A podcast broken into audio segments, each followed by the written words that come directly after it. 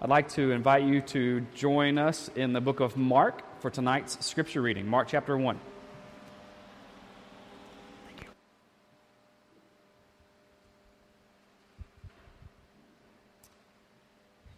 Now, after John had been taken into custody, Jesus came into Galilee, preaching the gospel of God and saying, The time is fulfilled, and the kingdom of God is at hand. Repent and believe in the gospel. As he was going along the Sea of Galilee, he saw Simon and Andrew, the brother of Simon, casting a net in the sea, for they were fishermen. And Jesus said to them, Follow me, and I will make you become fishers of men. Immediately they left their nets and followed him. Going on a little farther, he saw James, the son of Zebedee, and John, his brother, who were also in the boat mending the nets. Immediately he called them, and they left their father Zebedee in the boat with the hired servants and went away to follow him. This is the word of the Lord.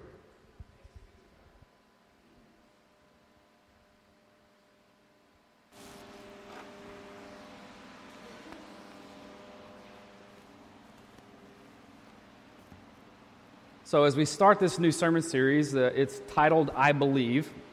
And it's titled that because that's uh, what is said three times in the Apostles' Creed. We're going to be looking at the Apostles' Creed, and if you're wondering and know, wanting to know some basics about it, uh, it is plural. It's apostles, as in more than one apostle. Put the apostrophe after that S, and then it's the creed. So it's plural Apostles' Creed. Um, there are a few other things I'll share with you too, but when, when it comes to our English language, a lot of our words come from Latin. And the word creed is is true to this as well. We get the word creed from a Latin word. It was in uh, the Middle Ages, which is the 5th century through the 15th century, so about a thousand years. Latin was predominantly the educated Christian language. So any church you would go to, it would be done in Latin. It wouldn't be done in English or any other language, it would be done in Latin. And the Apostles' Creed was only known in Latin for over a thousand years. The opening line in Latin, which right here on the screen, it'll pop up here, is Credo in Deum. That is Latin for I believe in God. You may be familiar with those Latin words of Credo in Deum by composers of choral works such as Bach, Mozart, and Beethoven. Our English word creed comes from credo. It's a statement of faith, it's a statement of belief. It's saying, This is what I believe in. Ultimately, the, the creed's roots, you know, where did it come from? Ultimately, it comes from the New Testament. It's, it comes from the scriptures. That's where it's drawn from. All of it goes back to the Bible. But in the early church, the simplest creed that we can find in the past, uh, one of them is Jesus is Lord. That's how it was started. Jesus is Lord. And when people would say Jesus is Lord, it, it would mean two main things. The first one was it meant I have a commitment and a belonging to Jesus that He is my Lord. He's personally my Lord and Savior. He's my master. This is what you're saying when you say Jesus is Lord. Another meaning for that is also that Jesus is worthy of worship, that He's God, that He is Lord. And so that led to more understanding. I say, okay, what do you mean by this? Because we only worship one God, and we naturally think, okay, if God the Father is God and God the Son is God, well, now one plus one is two. And now we throw in the Holy Spirit as Christians, and it can be, really be confusing. And so, creeds started to become standard practice in order to help us understand what we believe in and why we believe it. By the fourth century, the Apostles' Creed was, was well known, more or less what it is today that we have in English for us to study. There were slight variations that took place for the next 300 years, and around the 7th century, it was settled and resolute as this is what is um, the Apostles' Creed. It's a wonderful summary of the Apostles' teaching. It's not complete, doesn't cover everything, but it's a wonderful summary for us to understand what it is that we as Christians should hang our hat on when it comes to what we believe concerning the gospel. Interestingly enough, this creed itself was not written by the apostles. But it is believed that every apostle contributed in some of their writings to what we have here today, and that's why it's called the Apostles' Creed. The way they would use the creed was quite different from the way I would. I, I grew up in a Baptist church. I don't think we ever studied the Apostles' Creed, which is one of the reasons I really am enjoying diving into traditions of uh, Christian faith that go back centuries. I find a lot of value in this. But in the early church, this creed was tied to baptism many times.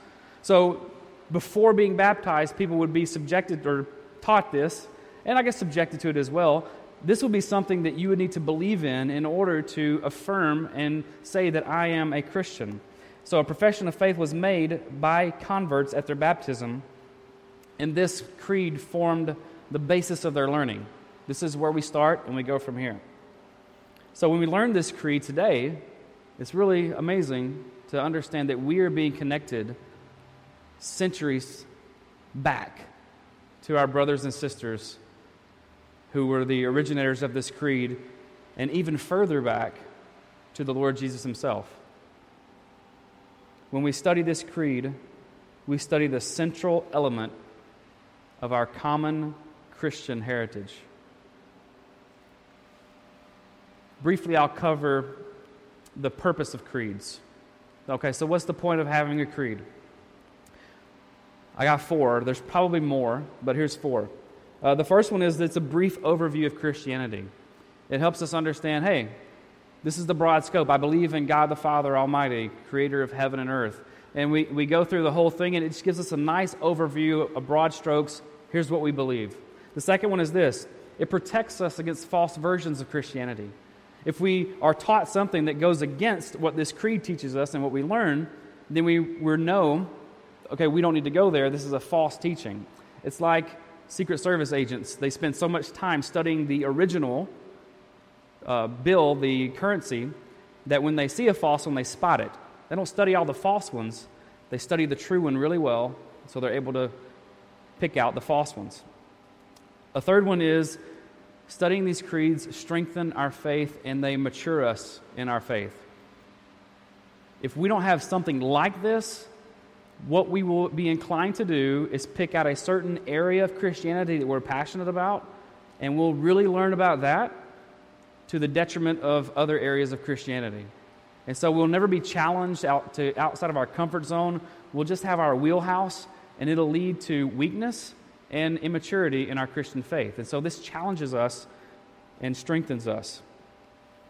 And finally, the fourth one is the purpose of creeds is to help us to know that when we believe, we belong.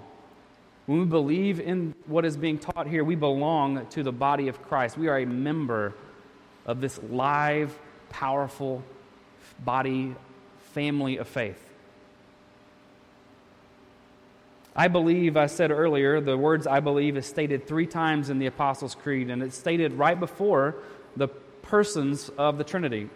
I believe in God the Father. I believe in Jesus the Son. I believe in the Holy Spirit. And today's scripture that we're going to look at, that actually Lindsay read for us already, gives us the first words that Jesus gave to us that's recorded in the Gospel of Mark. And I want to review chapter 1 of Mark, verse 15, for us again. This is Jesus, and it says, And saying, the time is fulfilled, and the kingdom of God is at hand, or near, or here. Repent, and what's that word? Believe in the gospel. Here, Jesus said to repent and believe in the gospel. Our creed uses that word believe three times, and it's this word that is a word of faith.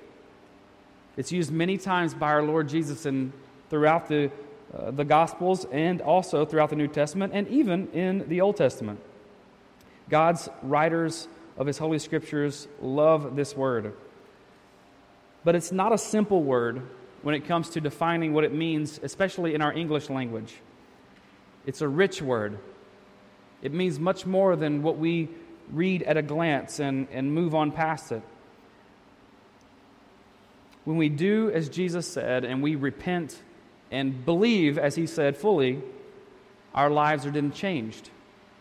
We don't just read past it and keep going. We no longer remain the same person. I want to give us four ways that, that believing changes who we are tonight. And I'll start with the first one because starting with the fourth one doesn't make sense, does it? Here's the first one Believing means agreement. Four ways believing changes who we are. Believing means agreement. So, simply put, what this means is we believe and we agree that something is true. We affirm in this statement, I believe there is a God. I believe there is an existence of a God. That's where we start. This is an essential beginning point of faith. You have to believe that there is a God before you can believe in Him. I hear people say, or yeah, I've heard it said, but many people say, I believe in Jesus, and they, they believe it to mean, well, yeah, I believe He existed, and I believe what He did was good. So I must believe in Jesus. And that's true.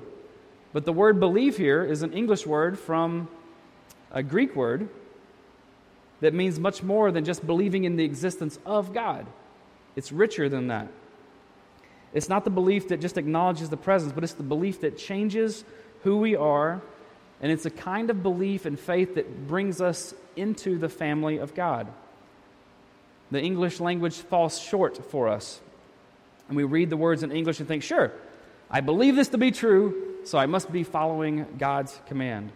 We feel as though we've been faithful to the text.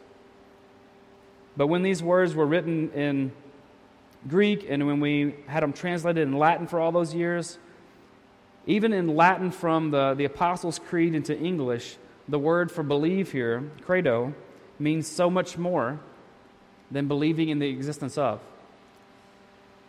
So, more than saying, I believe in God, it would be more accurate for us to understand that instead of just keeping it at that, it would mean more like this it means, I put my confidence in God. I put my trust in God. Or simply, I trust in God. Not just believe in the existence, but I trust in Him. So when we read believe in God, we can stop at this point and think, I am of the opinion that God is real. And that is true. You need to believe that God is real before you can believe in Him and put your trust in Him. So, this is the essential first step. It's not the fullness of what the creed is saying, though, and that's why we're going to move on to uncover more of what believe means tonight. But the first point is believe means agreement. There is a God. The second point is this Believing means trust. I've already mentioned that already, but when we talk about believing in God, it means I am trusting in God. I am affirming my trust in Him. It's recognizing that God has done something wonderful for us through the life, the death, and the resurrection of Jesus. And we respond to Him by saying, Yes, I affirm you as the one whom I am placing my trust. I am acting in my belief. I am trusting in you. Christians don't believe in something, we believe in someone. It's not something that's out there, but it's a person. The belief is like an anchor on a boat that secures the anchor to the ocean. The only time I've ever been snorkeling in the ocean, we pulled up in a boat and the whatever you call the guy on staff for the boating thing. What is it? The first mate. Thank you. Thank you, mate. That's for you, Ben. Uh, the first mate. That was, oh, it was good. The first mate uh, tied us to a buoy, and then we snorkeled. And we, I remember diving down and looking, and that buoy was anchored to something. There was this strong cord attaching it to the floor of the ocean. And what they had done is taken this big, looked like a bowling ball almost, or, or a hook, and they just tie, they just uh, screw it down into the floor of the ocean a long, long way, and it's secure. And so, what you do with your boat is you go up to the boat, you tie off to it, and now you are anchored to that boat. So, no matter how strong the wind goes or the currents of the ocean, you stay put. You're anchored to here as long as that is stronger than whatever force is around you. So, that's what belief does for us it, it anchors us, it connects us to who God is. Jesus is the one who is the one connecting us to God. When we are trusting in Him, when we are anchored to God in faith, we are believing in Him, now we are part of God's family. Faith leads us to action, it means we trust Him. In Hebrews chapter 11, it's a beautiful chapter that talks about the, the heroes of faith. And there's a roll call of people who trusted in God and they acted on their faith. And faith is defined at the beginning of the chapter as being sure, listen to this, being sure of what we hope for and certain of what we do not see. So, Abraham, he was called to go to a strange land in chapter 11 and he to receive his blessing of inheritance. And he trusted God, so he went. His belief led him to trust in God. There are many others mentioned in the chapter, and they believed God could be trusted, and so they acted on a basis of what they believed to be true. And then in the next chapter, we are encouraged as the people of God to do exactly the same thing to place our faith in God in a way that trusts Him with our actions. Look with me in Hebrews chapter 12, verses 1 and following.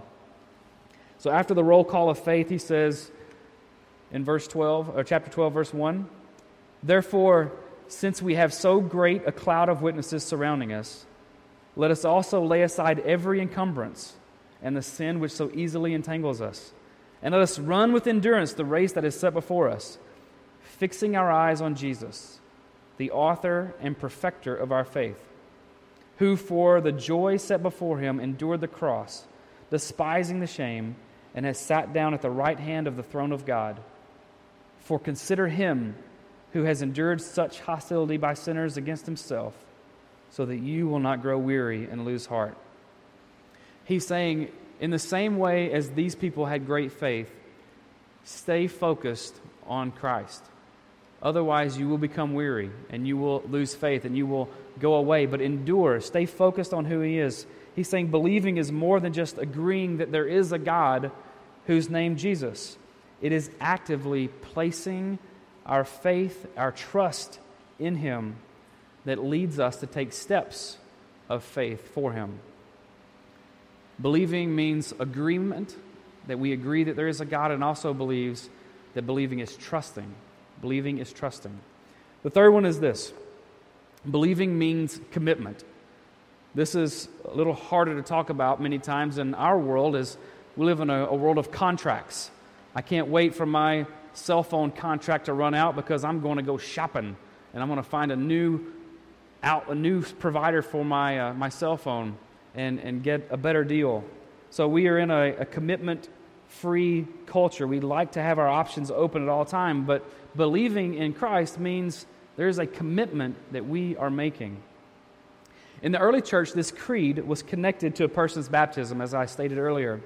In their public declaration of Jesus, they were also declaring their commitment to the Lord and to his gospel. So, baptism and believing is saying, This is who I believe in, and I am 100% committed to Jesus. So, in marriage, we enter into a covenant with a husband or wife, and it's a covenant between two people. It's not a relationship that we are supposed to invite others into, it's protected, it's for two people. It's a closed, committed promise. Forsaking all others, we cling to this one spouse. In the same way, baptism is a reflection of our believing in Jesus and our forsaking all others, any other God, any other belief system. We acknowledge that Jesus is the one, not one of many, but the one. He is the only option available. We declare, Jesus, I am committed to you. I am believing in you. We do this because God, time and time again, has declared his commitment to us. He will not abandon us. As the gospel has shown us, while we were enemies of God, he pursued us and he loved us, and he brought us into his family. When we believe in Jesus, we make a commitment in response to his commitment to us. It's not a commitment that we make to him in order to gain a commitment from him, it's a response to his commitment to us. We give our hearts to him in this marriage, in this covenant promise. We give our hearts to him and we say, Lord, guide us, support us, empower us, challenge us, change us, rule and reign over us. We invite Jesus to be the Lord of every area of our lives. In no way is Jesus a guest of honor in our heart, but he has one position of Lord and Master of our lives. God's commitment to us is such a covenant, a radical commitment, that it doesn't ask for, but it demands the same type of commitment from us. We'll go back to what Jesus said when he kicked off his ministry in Mark chapter 1 verse 15. He said, "The time is fulfilled and the kingdom of God is at hand. Repent and believe in the gospel. Just as God humbled himself on the cross and in order to give us a relationship with him, we are to humble ourselves in repentance in order to have this relationship with him. Believing means commitment. The fourth one is this Believing means obedience. It's not just the Apostle Paul, but I'll pick on him because that's the verse I have. But he said in the first um, chapter of Romans, he was talking about obedience that came from believing. Again, it's not the I'm going to o- obey so that I can have a relationship with God, but it's this faith, this believing that I have in God that leads me to obedience. He was thanking God for this kind of faith, this kind of believing that he was seeing in the Christians that he was writing to in the book of Romans. And in chapter 1, verse 5 of Romans, he says, Through whom, and whom he's referring to Jesus Christ our Lord, who he mentions in the previous verse. So through Jesus Christ our Lord, we have received grace and apostleship to bring about the obedience of faith, the obedience of believing among the Gentiles for his name's sake. So it's this believing that we have that leads to obedience. This believing means obedience. It's another aspect of this word. It's a willingness to trust and obey God who has called us to faith in him. We are called to be doers of the word and not hearers only. Believing is the root of a tree, and obedience is the fruit. Believing is the, the nurturer of the tree through which obedience manifests as fruit. We do not come to believe and to have faith by doing good things. Nowhere in the scriptures does it say that. It's not God's gospel, it's not good news that if we obey, we will be saved. But when we are believing in God, when we are having faith and trust in God, and we are rescued and saved, we will be changed into a people who do good works. James said, faith without works is dead. It's not actually faith, it's not the real thing if there's no obedience. Faith is active, it's not merely what we think, it's not an intellectual thing that we sit around and just talk about how interesting our faith is. But faith leads to action, it leads to obedience. Believing means obedience. So, as you can see, the, the word believe in God means much more than just acknowledging who He is. It means much more than trusting in Him. It means much more than committing yourself to Him. It means much more than obedience to Him. It means all of those things. It's a full word, it's a rich word. I read about the conversion of John Wesley. You heard of John Wesley? He's the founder of Methodism. If you were raised or ever went to a Methodist church, John Wesley would be uh, the guy you would be crediting for that sect of Christianity. There was a, an entry in his personal journal, and I'm hoping we had permission to look at it. I think it's funny. You know, his personal journal. I don't want people reading my journal, that's what I'm saying. Uh, moving on, his personal journal, which was out there for us to read publicly, records an interesting insight into his conversion. I'd never learned this before, and I want to share it with you tonight because it lands the plane for us. He said, On May 24th, 1738, I went very unwillingly to a society in Aldersgate Street where one was reading Luther's preface to the Epistle to the Romans. About a quarter before nine, while he was thus describing the changes which God works in the heart through faith in Christ, I felt my heart strangely warmed. I felt I did trust in Christ, Christ alone for salvation, and an assurance was given to me that he had taken away my sins, even mine, and saved me from the law of sin and death. I was reading that and it made me think of my conversion experience. About how in that moment, belief became more than just facts, but it was a realization that my sins are forgiven that all of the things that I'm guilty for, God has relieved me from those. And instead of paying for those sins, God gives me his righteousness. Before that meeting, Wesley had, had believed with his mind that God could forgive him. But afterward, he believed and he experienced the forgiveness for himself. It was no longer hypothetical. Many people think of themselves as Christians, but they never get further than accepting the truth of Christianity. It never becomes personal. They believe God is there, but they've never met Him. They believe God's, sure, able to forgive, but they've never been released from their own sins. They believe God is reliable. Sure, you can trust Him, but they have never placed their trust and relied on Him. In the 18th century, which is when Wesley was living, these people were called halfway believers. So they were on their way to faith, but they hadn't arrived yet. The gospel was still untapped. Now I wonder how many of us are there. That the, the reality of the gospel hasn't really made its home in our hearts. Sure, we believe and we confess the creeds, but do we really believe in the way that Christ has commanded us to believe?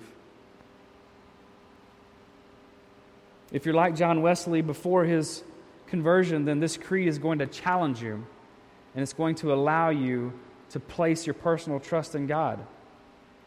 Maybe you're like him and believe the facts, but today's the day when the Spirit of God finally wins over your heart and the Holy Spirit warms you and beckons your heart to surrender all of your trust to the Lord.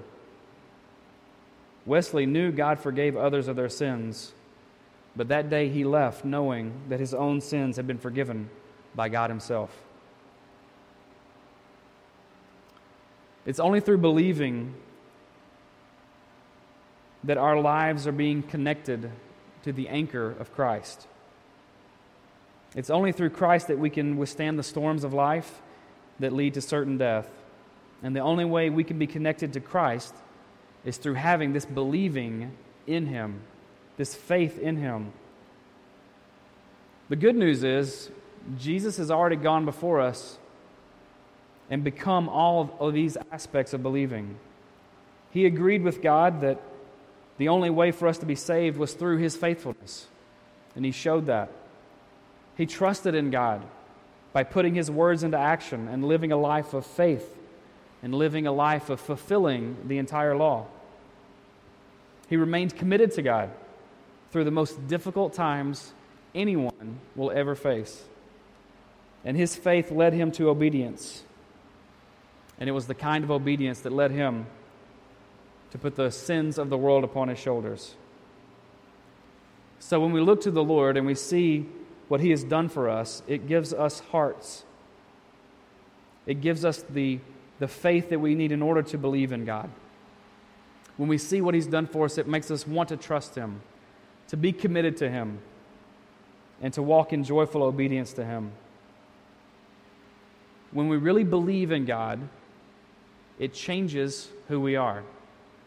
We cannot believe in God and remain the same.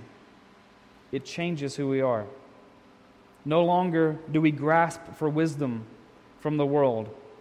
No longer do we yearn for life's meaning in worldly ways or hope to find meaning in some form of pleasure the world can offer. But when we believe, we're changed and we become a child of God who finds comfort in knowing that there's always the one that we can trust. We find comfort knowing that we can be committed to someone who will never forsake us, never abandon us, and never disappoint us.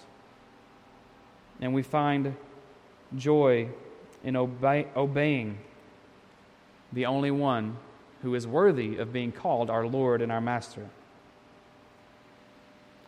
Jesus is Lord. I believe, and my prayer is that you believe also. Will you pray with me? Lord Jesus, you've given us every reason to place our faith in you. You are perfect, you are good, you are gracious. I pray that you would give us hearts to believe in you more.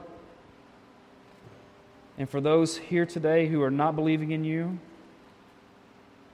May your Holy Spirit warm their hearts with love and trust so that they would be rescued from the law of sin and death. As your children, we say to you, Lord, we believe in you. We trust you. We are committed to you. And I pray we would joyfully walk in obedience to you. We believe in you, but help us in our areas of unbelief. In Jesus' name. Amen.